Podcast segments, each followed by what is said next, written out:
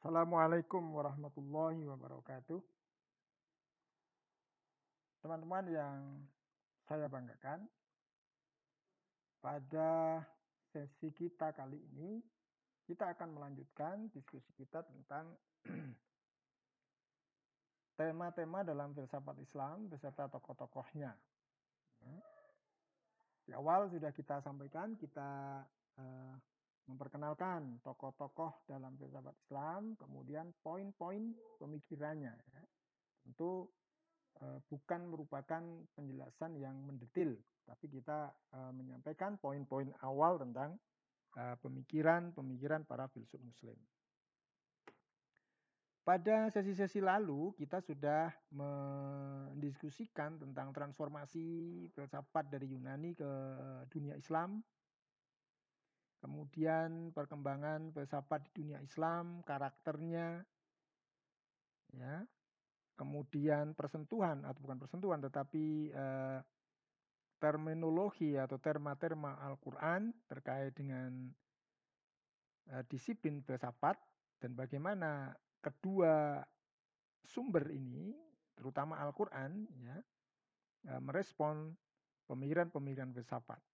Tentu muslimnya ya, muslimnya yang memahami Al-Qur'an dalam merespon filsafat. Kemudian pembahasan kita lanjutkan ke kelompok-kelompok eh, pemikiran filsafat. Yang pertama peripatetik, yang kedua isroki, ya, atau iluminatif.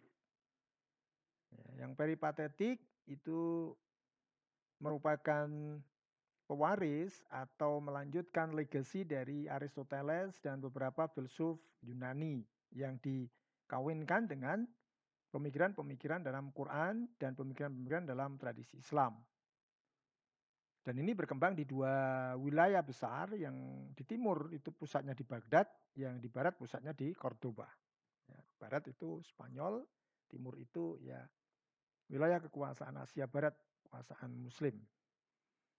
Nah, karakter yang kedua atau pola pemikiran filsafat yang kedua di dunia Islam selain peripatetik atau masyai yaitu iluminatif atau isroki.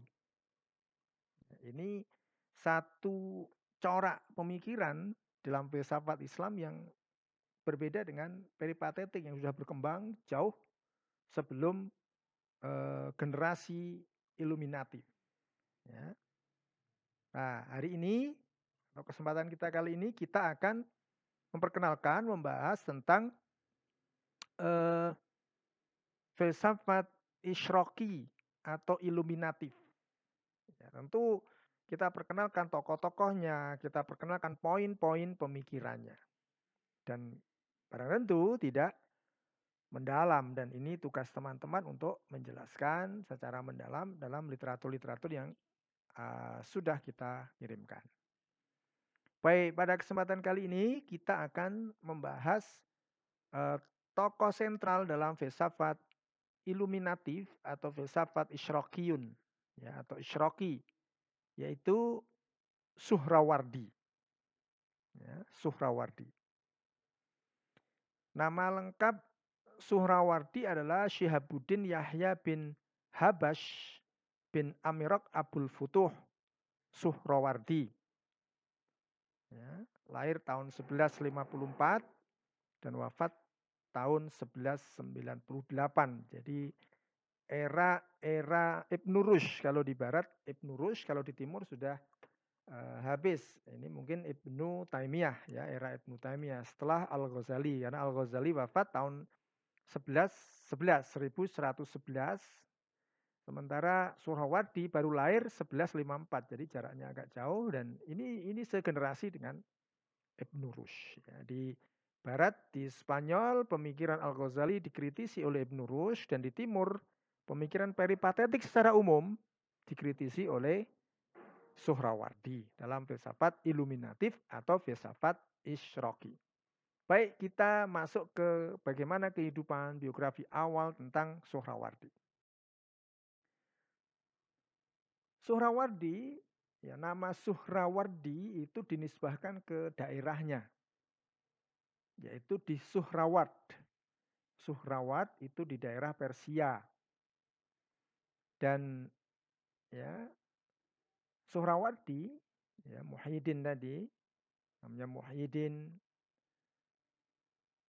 Suhrawardi itu lahir tahun 1154 tadi sudah saya sampaikan di kota yang namanya Suhraward, maka namanya Suhrawardi. Atau tahun 549 Hijriah. Ya. Kemudian wafat di Aleppo. Ya, Aleppo itu Syria sekarang ya. Halab tahun 587 Hijriah atau 1198 Masehi.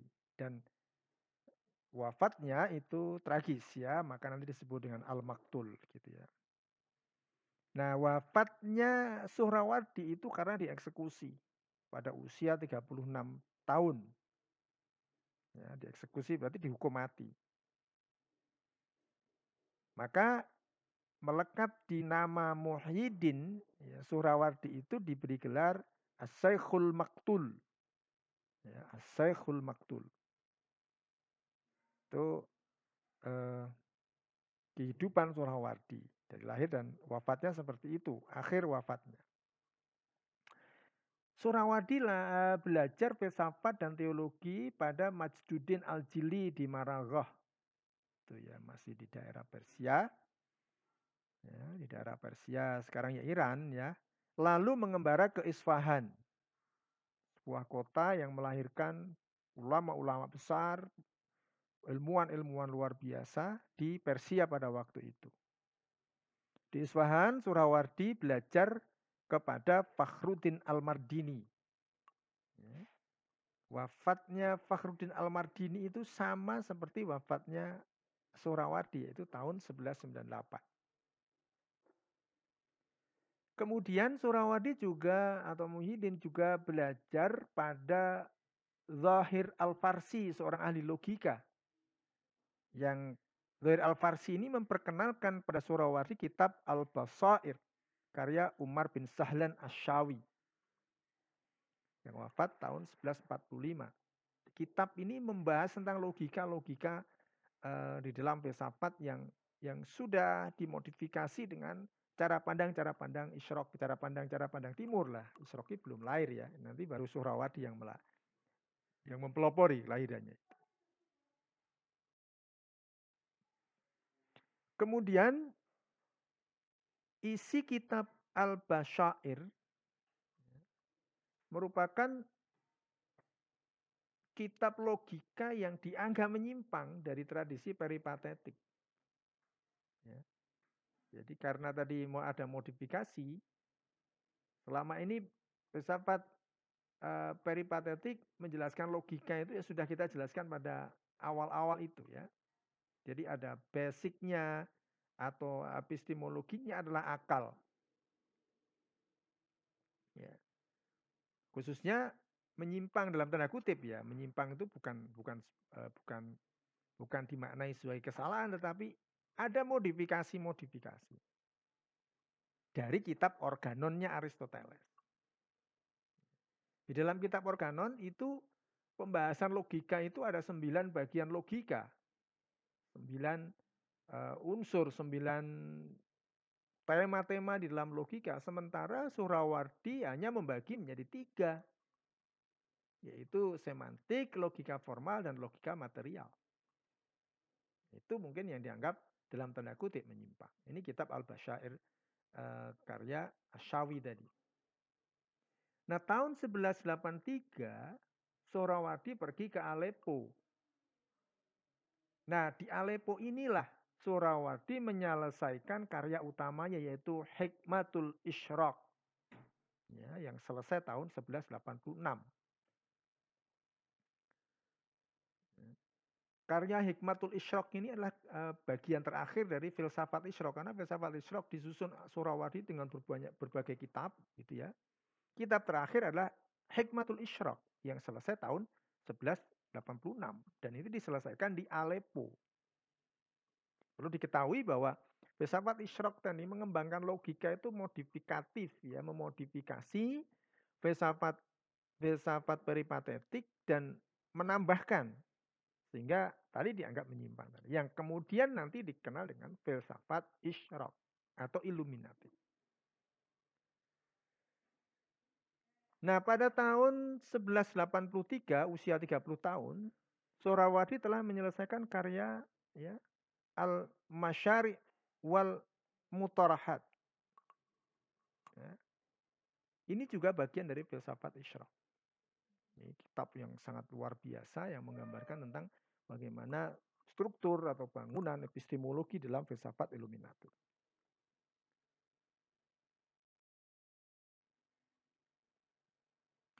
Nah, di Aleppo, Sorawardi ini mengabdi pada putra sultan ya, Pangeran Al-Malik Al-Zahir Al-Ghazi. Putra sultan. Waktu itu dunia Islam eh, wilayah wilayah Asia Barat, Afrika Utara, Mesir, kemudian Asia Barat sampai ke utara, ya sampai ke wilayah sekarang ya eh, Syria atau Sam, ya, kemudian Baghdad, ya itu di bawah kekuasaan Sultan Salahuddin Al Ayubi atau dinasti Ayubiyah. Nah di Aleppo putra dari Sultan Salahuddin yaitu Pangeran Malik Zahir Al-Ghazi itu menjadi gubernur di Aleppo. Ya, di Syam. Nah, Suhrawardi mengabdi di situ menjadi guru, menjadi uh, pengajar di Istana Gubernur Malik Al-Zahir. Ya. Nah, Surawadi menjadi pembimbing. Dan dia hidup di istana karena menjadi pembimbing gubernur ya. Istilahnya guru spiritual lah begitu ya. Gurunya selalu membimbing. Dulu sultan atau apa itu selalu didampingi oleh alim ulama yang banyak dan dia selalu mengarahkan bagaimana atau mengajarkan bagaimana e, memimpin, bagaimana ilmu pengetahuan dan sebagainya. Pokoknya hal-hal yang bersifat e, kenegaraan maupun keagamaan. Nah, Pangeran Malik ini diajar filsafat isyrok. Ya. Jadi Pangeran Malik ini mendapat pengajaran-pengajaran filsafat isyrok dari Suhrawardi. Oleh karena itu, kemudian Suhrawardi memang betul-betul di, di, dicinta ya, dicintai oleh sang pangeran, sang gubernur. Karena emang wah cerdas menjelaskan sesuatu itu sangat gamblang dan sebagainya. Itu akhirnya dekat sekali dengan pangeran Malik, ya, Al Malik. Tetapi ya yang yang namanya kehidupan politik ya. Ketika ada satu orang yang dekat dengan sultan atau dekat dengan kekuasaan itu banyak yang iri. Yang iri ya terutama para wazirnya, hakim, dan pejabat-pejabat istana lainnya itu iri. Iri melihat kedekatan Suhrawardi dengan Pangeran Al-Malik. Oleh karena itu, ada ada satu tuduhan dalam tanda kutip ajaran-ajaran filsafat yang diajarkan oleh Suhrawardi kepada Pangeran Malik itu sebagai zindik atau sesat. Jadi tuduhannya itu Suhrawardi mengajarkan pemikiran-pemikiran yang sesat kepada Pangeran Al-Malik. Poinnya begitulah. Ya. Nah, kasus ini diadukan kepada Sultan Salahuddin Al-Ayubi yang pada waktu itu Sultan Salahuddin sedang konsentrasi perang salib melawan pasukan Kristen dari Eropa. Ya. Jadi konsentrasi fullnya sedang ke sana. Nah tiba-tiba kok dilapori oleh wazir, oleh pembesar-pembesar istana di gubernur Aleppo bahwa eh, Al-Malik diajari satu pemikiran yang zindik atau sesat oleh Suhrawadi. Maka ya, ya akhirnya apa? Ya di dalam uh, pengadilan kemudian Suhrawadi dijatuhi hukuman mati karena emang konteks waktu itu Sultan Solahuddin sedang konsentrasi ke sana kok tiba-tiba ada persoalan-persoalan di dalam negeri yang yang yang bertentangan dengan kebijaksanaannya maka ya sudah dijatuhi hukuman mati. Nah, hakim yang mengadukan ini disebut uh, namanya Qadi Al-Fadil gitu ya. Qadi Al-Fadil, hakim yang yang mengadukan, yang memutuskan untuk dihukum mati ini Qadi Al-Fadil kepada uh, Sultan Salahuddin. Ya. ya, mungkin kita tidak tahu ya konteks waktu itu seperti apa, tapi konteks umumnya, konteks makronya itu Sultan Salahuddin sedang menghadapi tentara salib yang sudah luar biasa itu uh, mempertahankan kekuasaan Islam dari uh, khususnya Yerusalem dari uh, orang-orang Kristen, tiba-tiba di Aleppo ada persoalan-persoalan internal yang seperti ini, maka ya sudahlah diselesaikan aja sendiri gampangnya begitu. Maka Qadhi Al-Fadil yang memang sudah tidak suka dengan posisi Suhrawardi, ya akhirnya menjatuhkan hukuman mati. Nah, pada tahun yang sama ketika eksekusi atas Suhrawardi itu Richard the Lionheart itu raja Inggris. Ya, itu datang membawa pasukan yang besar untuk melakukan perang salib dengan Sultan Salahuddin. Tadi sudah saya sampaikan ya di Accra, ya, di Accra wilayah wilayah ya sekarang apa ya wilayah Yordan atau wilayah Lebanon? Nah, pokoknya ini wilayah Syam, eh, Palestina ke utara selatan itu ya. Ini peperangan yang luar biasa antara Richard the Lionheart dengan Sultan Salahuddin ini luar biasa karena semua sama-sama raja yang besar, sultan yang besar dan sangat menghargai perjanjian-perjanjian, tetapi orang-orang di sekitar Richard itu yang luar biasa ya. Pasukan-pasukan Templar yang yang me, eh, bergerak sendiri kemudian membunuh adiknya Sultan Salahuddin kemudian ya memicu perang besar dan pengepungan besar-besaran uh, Yerusalem dan ya kalah semuanya. Kalah semuanya.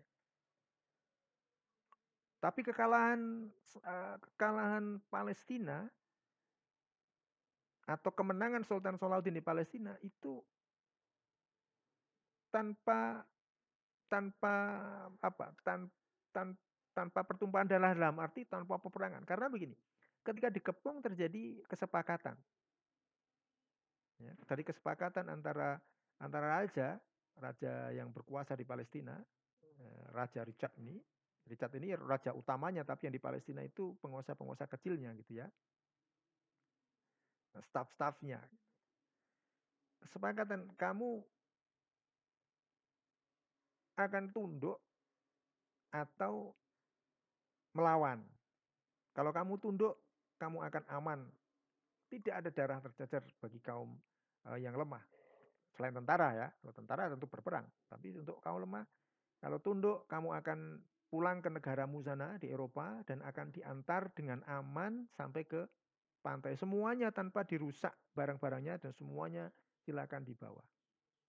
Tapi kalau melawan ya ya berperang gitu dan Palestina jelas kalah. Pada waktu itu uh, Yerusalem dikuasai Kristen dan jelas kalah. Pasukan Salahuddin yang siap siaga di Medan itu 230 ribu tentara, belum tentara cadangan yang bisa digerakkan sewaktu-waktu. Akhirnya dari kesepakatan ya tunduk. Tak, takluk tapi ya itu tadi tidak ada pertumpahan darah. Sultan Salahuddin ya itu menjanjinya dan tidak ada pertumpahan darah sampai kemudian di eh, di apa namanya? diantar betul. Diantar betul ke pantai sampai mereka ya habis ya. Yang mau tinggal di Yerusalem dipersilahkan ya dengan agama masing-masing yang yang dianut tetapi kendalinya di bawah Sultan Salahuddin. Nah, pada tahun kedatangan Raja Richard, inilah Sohrawardi dieksekusi. Mengapa demikian? Itu andai kata Sultan Salahuddin yang yang sultan yang sangat bijaksana, gagah berani tapi bijaksana ini tahu persoalan sebenarnya, mungkin mungkin Sultan Salahuddin akan akan mempertimbangkan kesalahan-kesalahan yang dituduhkan kepada Sohrawardi, tetapi karena kondisi atau konteks waktu itu Sultan Salahuddin uh, sedang berhadapan dengan tentara Richard the Lionheart, ya, konsentrasi full ke sana, tiba-tiba di internal ada persoalan Suhrawardi dan itu kurang dihiraukan, akhirnya ya yang nangani Koldi Al-Faldil tadi. Eksekusilah Suhrawardi, gitu ya. Jadi Tragisnya seperti itu ya untuk untuk film yang pengepungan Yerusalem tadi Kingdom of Heaven. Silakan kalau mau melihat. Tapi dilihat sendiri aja ya. Kingdom of Heaven. Ini ya, ini kehidupan uh, dengan background perang salib waktu itu, kemudian dia dieksekusi di awal. Baik, kita lanjutkan. Sekarang apresiasi dunia terhadap uh, Syihabuddin uh, Suhrawardi. Maaf tadi saya menyebutkan Muhyiddin ya. Tapi Syihabuddin Suhrawardi. Syihabuddin Suhrawardi atau Syekhul Maktul dikenal sebagai pendiri filsafat Isyrok atau filsafat iluminatif, iluminasionisme. Iluminasi. Ya, dengan bukunya yang yang banyak sekali termasuk yang terbesar tadi ya Hikmatul Isyraq itu menjadi rangkaian kitab-kitab yang yang menjelaskan tentang filsafat Isyraq maka Syihabuddin dikenal dengan pendiri filsafat Isyraq di dunia muslim yang itu berbeda secara epistemologi dengan filsafat peripatetik atau masyai yang merupakan legasi dari filsafat Yunani khususnya di logika atau pemikiran-pemikiran Aristoteles. Nah, Suhrawardi juga dikenal sebagai kritikus filsafat peripatetik.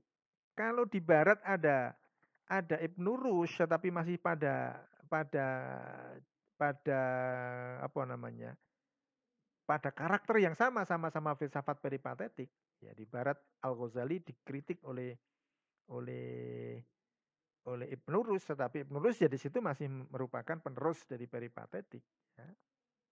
Tetapi di timur, filsafat peripatetik secara umum dikritisi oleh Suhrawardi, khususnya dalam hal logika. Misalnya karya-karya Ibnu Sina. Ya. Meskipun Suhrawardi sendiri sangat terpengaruh oleh pemikiran Ibnu Sina. Ya, karena saking pahamnya pemikiran Ibnu Sina, maka leluasa Suhrawardi menjelaskan mendetailkan pemikiran Ibnu Sina dengan modifikasi-modifikasi cara pandang Isroki tadi. Ya, Isroki tadi. Oleh karena itu kemudian ya, ya Sorawardi membangun satu paradigma pemikiran filsafat yang berbeda dengan filsafat peripatetik, khususnya dalam hal ini Ibnu Sina dan para filsuf peripatetik lain. Dan dia kemudian dinobatkan sebagai pendiri filsafat Isroki, yaitu filsafat iluminatif. Karya-karya Surawardi banyak ditulis dalam bahasa Arab dan bahasa Persia. Karya utama yang menjadi dasar dari filsafat Isyraq ini ada empat kitab. Ya, empat kitab.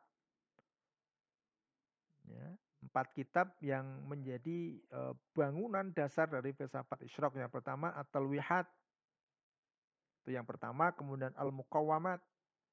Itu yang kedua, kemudian tadi al-masyari' wal mutarohat. Itu yang ketiga dan yang terakhir yang diselesaikan tahun 8, 1186 tadi hikmatul isyraq. Itu diselesaikan ketika di Aleppo. Ini empat kitab yang menjadi dasar uh, filsafat isyraq. Dan nanti filsafat isyraq itu seperti apa? Saya dari tadi uh, ngomong terus filsafat filsafat filsafat isyrok itu seperti apa? Itu nanti kita kenalkan dulu saja istilahnya. Kemudian ada kitab Al-Alwah Al-Imadiyah. Kemudian kitab Haya Kilin Nur atau Haya Kilun Nur yang yang dalam bahasa Persia ini Partaunamah.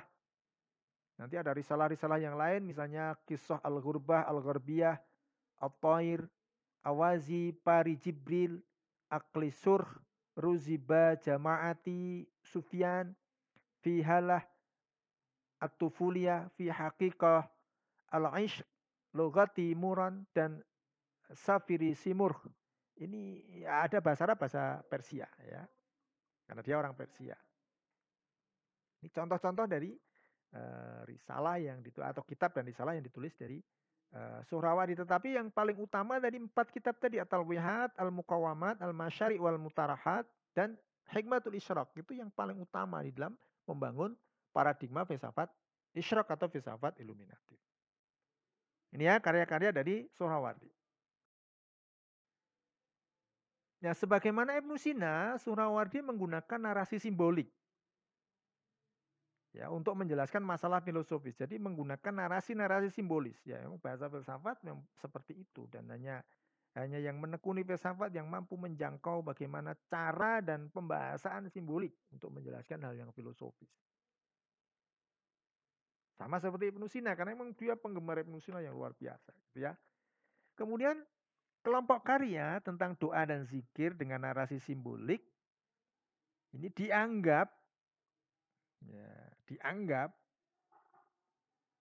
oleh orang-orang lain, orang-orang yang mungkin tidak begitu memahami pemikiran Suhrawardi, bahwa dia memasukkan unsur-unsur pemujaan benda-benda langit dari tradisi Persia kuno. Jadi dituduh. Jadi karya-karya yang berisi tentang doa, zikir, yang diungkapkan dengan narasi-narasi simbolik, ini menjadikan melahirkan anggapan dari orang lain ya bahwa Surawardi itu memasukkan unsur-unsur paganis pemujaan benda-benda langit yang itu terjadi pada Persia kuno. Misalnya ya penyebutan matahari dengan ya Hurahshi matahari langit yang agung. Kemudian disebut lagi An-Nayirul Aqdam wujud bercahaya yang agung, yang besar, yang maha besar. Nah ini ini seakan-akan memuja benda, memuja matahari gitu ya. Padahal bukan. Karena narasi simbolik yang dijela, yang digunakan oleh Ibnu eh oleh oleh Suhrawati itu menggambarkan bahwa sesuatu yang agung itu disebutkan dengan matahari, ya Hurakshi misalnya atau An-Nairul A'zam Tapi bukan menyembah matahari. Bukan, itu narasi simbolik ya. Itu itu bahasa-bahasa filsafat seperti itu. Misalnya seperti agama digambarkan seperti anggur. Nah, gitu kan? Kemudian seseorang yang haus akan ilmu agama, agama dalam arti di sinilah kesatuan dengan Tuhan, ya, bagaimana menyatu dengan ke, kedekatan dengan Tuhan digambarkan dengan anggur. Ketika ada orang yang ingin ingin melakukan proses pendekatan-pendekatan kepada Allah ya kepada Tuhan itu dinarasi simbolikan dengan mereguk secawan anggur. Nah, itu kalau dipahami bukan oleh ahli bahasa yang filosofis itu seakan-akan kan mabuk. Kemudian memang di, digambarkan di situ mereguk secawan anggur sehingga muncullah mabuk, mabuk cinta dan sebagainya. Melayang-layang itu kan gambaran wong orang mabuk gitu ya. Anggur memabukkan, tapi sebenarnya itu menggambarkan bagaimana kerinduan seorang manusia kepada Tuhan sehingga digambarkan itu ketika mereguk secawan anggur dia kemudian rindu yang luar biasa sampai rindunya itu rindu eh, apa namanya ya kalau kalau bahasa anak muda itu like crazy gitu ya. Jadi tergila-gila betul untuk bisa ketemu untuk mendekat kepada Allah itu digambarkan mabuk gitu ya. Nah, ini ini ini contoh. Contoh narasi-narasi simbolik untuk menjelaskan hal-hal seperti itu. Nah, itu kan kalau kita yang membaca biasa wah ini cerita mabuk eh gitu kan. Ini cerita mabuk ini wah ini maksiat ini sesat. Nah, gitu misalnya sama seperti karya-karya Surawardi yang dikatakan matahari itu sebagai uh, Hurakshi atau An-Najrul A'zam itu seakan-akan menyembah matahari atau mengagungkan matahari. Bukan, itu narasi simbolik untuk menggambarkan sebuah keagungan. Kenapa tidak langsung bahasa yang denotatif aja, yang bahasa lugas saja? Nah, kalau bahasa lugas kan tidak indah. Sastra masuk ono sing biasa. Aku melihat awan, awan bergerak terus menerus, nah itu kan tidak indah. Tetapi ketika ketika dikatakan begini, ya, langkahku mengikuti langkah awan, nah kan lain, lain rasanya lain kan. Ke mana awan pergi, langkahku selalu mengikuti. Nah, awan ini narasi apa? Nah inilah nanti disebut eh, dalam penjelasan-penjelasan filosofi ini narasi-narasi yang simbolik. Itu yang terjadi pada Surawardi. Gitu ya. Baik, kita lanjutkan. Kemudian kita masuk ke pengenalan filsafat eh, pemikiran-pemikiran filsafat dari Suhrawardi. Yang pertama, terminologi isyrok. Kata isyrok itu seperti apa yang dimaksudkan oleh Suhrawardi? Tadi sudah sampai saya sampaikan bahwa pelopor pendiri dari filsafat isyrok itu adalah Syihabuddin Suhrawardi dalam kitabnya Hikmatul Isyrok ya Hikmatul Isyrok atau kebijaksanaan yang mencerahkan, kebijaksanaan yang bersinar-sinar, berkilau-kilau yang berada di timur atau kebijaksanaan timur. Timur artinya tempat terbitnya matahari ya di sana. Karena matahari bersinar, kata isyraq itu cahaya yang bersinar. Ini kan narasi simbolik juga. Ya kan? Isyraq itu cahaya yang bersinar yang dari dari ya, syarqiyah itu kan timur. Timur isyraq tempat munculnya matahari berarti munculnya sinar. Maka digunakan isyrok untuk mensifati istilah-istilah teknis misalnya kaidah isyrokiyah, dawabit isyrokiyah, daqiqah isyrokiyah, musyahadah isyrokiyah, idhafah isyrokiyah itu selalu menggunakan isyrokiyah. Nah kata isyrok itu maknanya cahaya yang bersinar, yang mencerahkan yang berasal dari timur. Gitu ya. Maka digunakan istilah isyrok karena memang apa namanya? Paradigma yang dibangun itu pemikiran ini bisa mencerahkan pemikiran-pemikiran yang ada selama ini yang yang masih gelap ya, masih gelap sehingga kemudian Surawadi memunculkan pemikiran baru yang dikenal yang yang dipahami ini memberi sinar, bersinar, bercahaya, mencerahkan dan mudah terlihat, mudah dipahami. Maka digunakan istilah isyraq. Dan istilah isyraq ini selalu melekat kepada selalu melekat kepada istilah-istilah teknis tadi sudah saya sebutkan ya. Kaidah isyraqiyah, dawabit isyraqiyah, daqiqah isyraqiyah, musyahadah isyraqiyah, idhafah isyraqiyah dan sebagainya. Nah pengikut dari pemikiran Suhrawati ini kemudian dikenal dengan Isyraqiyun. Gitu ya. Isyraqiyun. Tetapi istilah Isyraq ini, iluminatif ini memang dibedakan dengan istilah masyrik, timur. Timur dalam arti orient, gitu ya berbeda. Karena memang penekanannya pada pada esensi dari isyraq itu yaitu cahaya, bersinar, iluminatif, mencerahkan gitu ya berkilau-kilau. Gitu. Itulah terminologi isyrok yang diperkenalkan oleh Suhrawardi.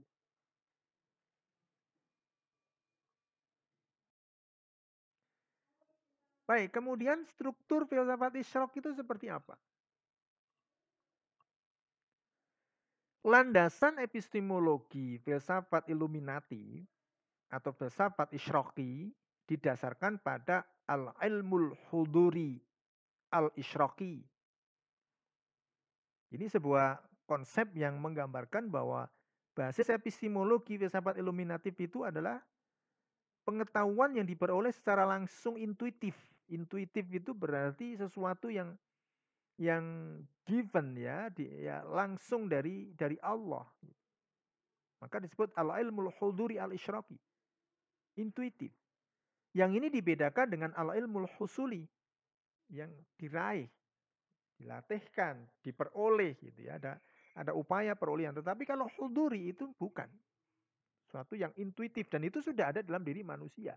Tinggal mengolah, tinggal bagaimana mengelola ya, kemudian memunculkan pemikiran-pemikiran, konsep-konsep yang yang yang kenal dikenal kemudian dengan filsafat isyraq itu. Oleh karena itu kata isyraq cahaya merupakan landasan dan titik tolak pengetahuan. Pengetahuan itu merupakan cahaya abstrak yang berasal dari sumbernya. Ya, sumbernya.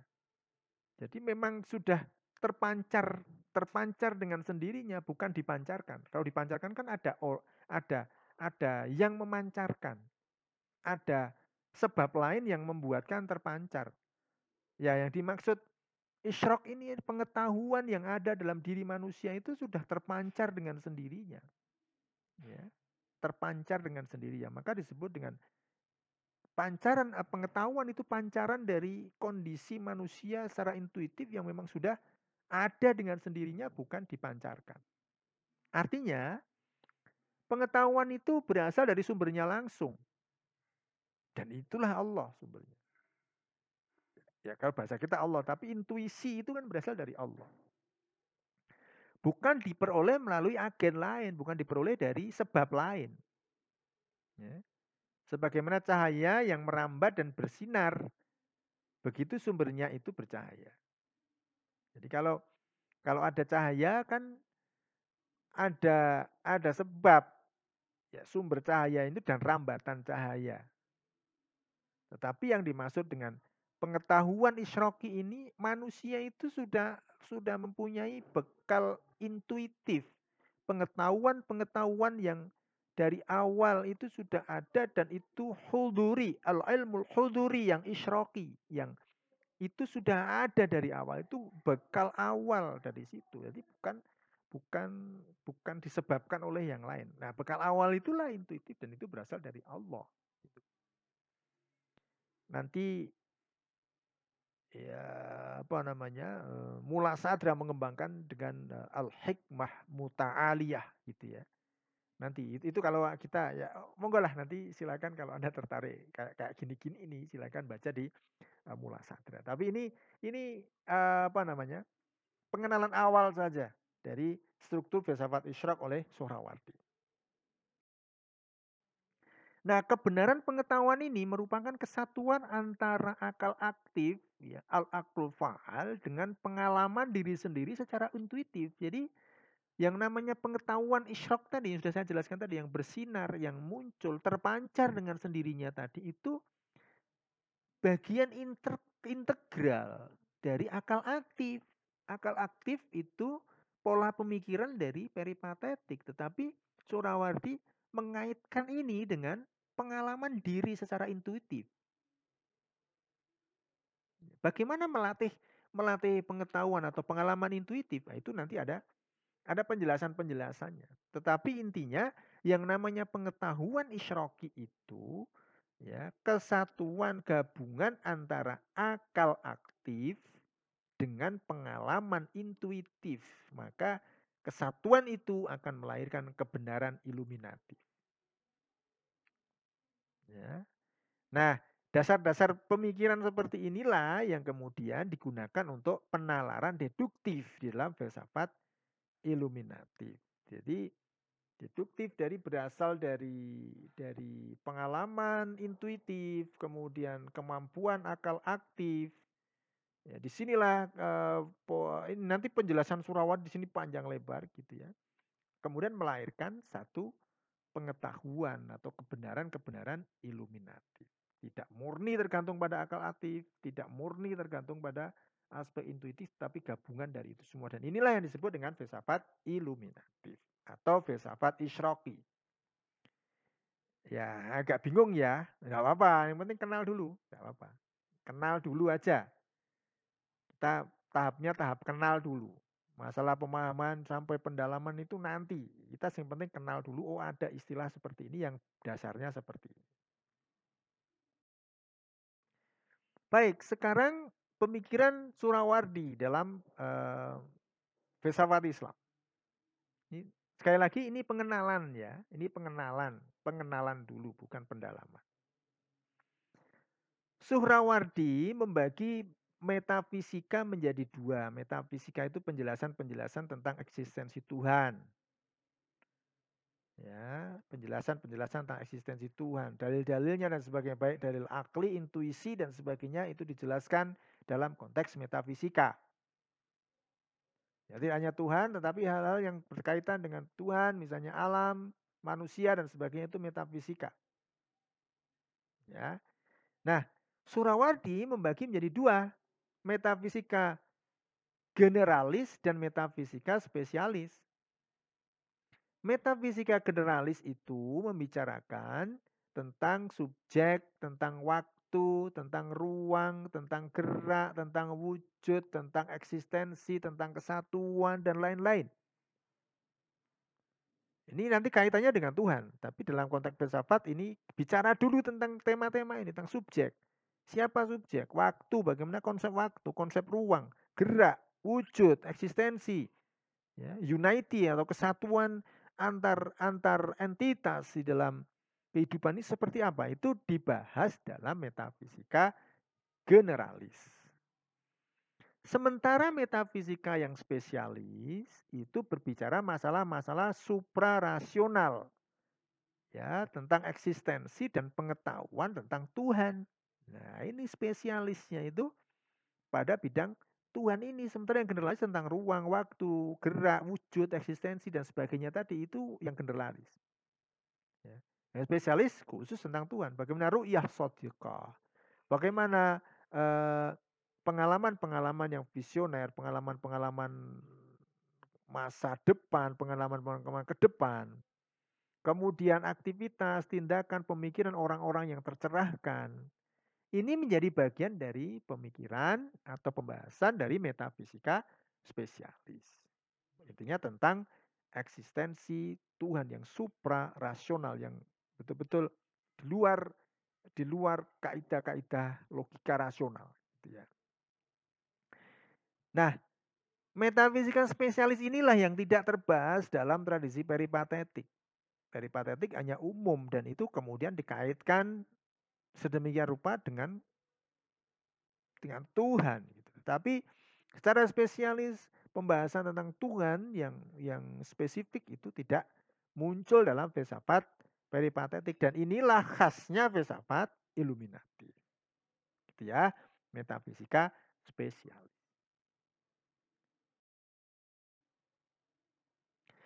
Baik dalam bidang semantik, ya dalam bidang semantik, ilmu dalalah, dalalatul alfad gitu. Al, uh, juga mengembangkan bagaimana pola pikir pola pikir uh, semantik. Kalau yang pertama tadi kan metafisika ya. Ya, metafisika. Metafisika yang kedua, yang generalis, yang spesialis. Yang kedua, semantik.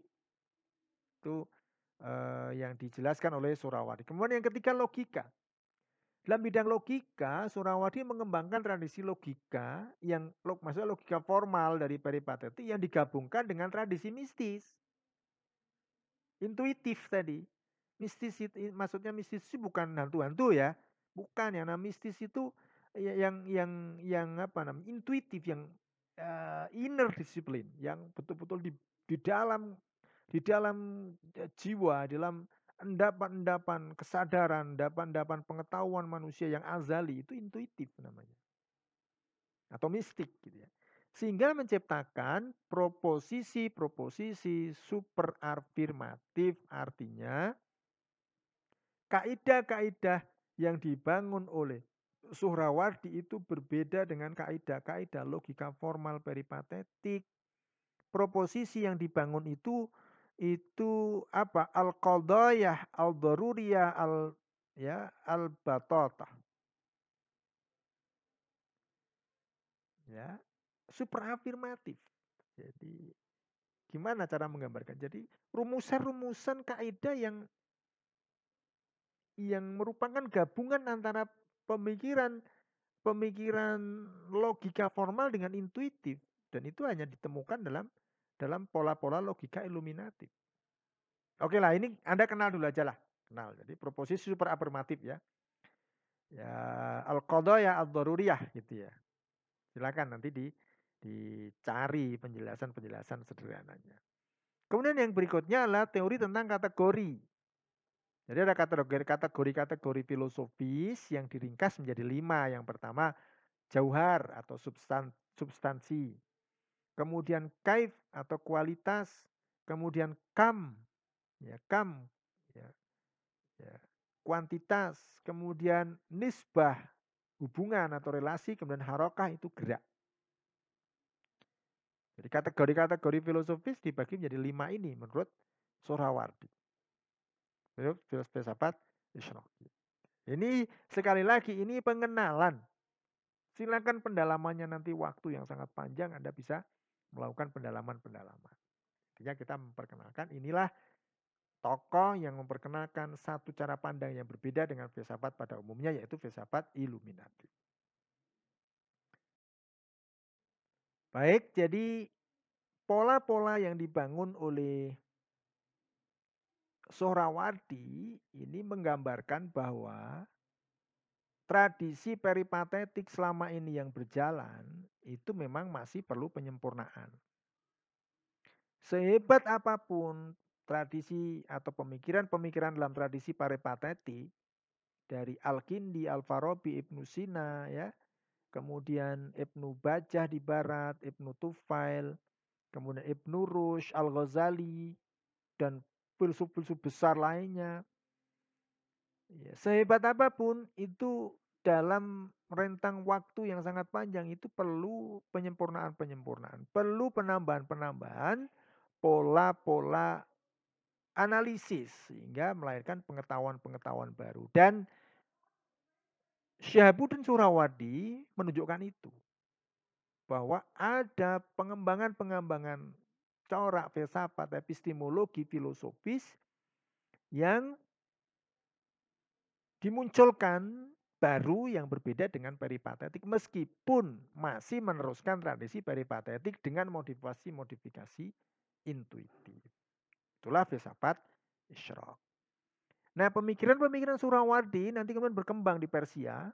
Ya, ada ada corak lain yang masih mengembangkan pola-pola yang sejenis dengan Isroki yaitu Ehwanusofa. Ehwanusofa itu sekelompok ilmuwan, sekelompok filsuf ya yang kemudian merumuskan eh, pemikiran-pemikiran filosofi dengan mengacu pemikiran Sihabuddin Surawadi dan membangun satu paradigma baru yang berbeda dengan peripatetik. Dan itu memang khasnya Persia memang begitu. Memang tiga, tiga ranah yang sangat berpengaruh. Yang pertama Sihabuddin Suhrawadi, kemudian Ehwanus Sofa, ya. Kemudian yang ketiga itu Mula Sadra. Kalau Ehwanus Sofa itu kumpulan tokoh, kumpulan pemikir yang membangun sebuah pemikiran baru. Kalau dalam filsafat barat itu Wiener Circle atau um, Frankfurt School, itu filsafat barat, tapi mereka punya corak baru. Wina Circle dan Frankfurt School punya corak baru. Nah, di dalam tradisi filsafat iluminatif juga ada Ikhwanus Sofa. Itu kumpulan orang yang mengembangkan tradisi filsafat uh, isroki, tetapi ya mengembangkan corak baru lagi. Dari pemikiran Syahabuddin Sorawati. Tapi basicnya adalah pemikiran isroki atau iluminati.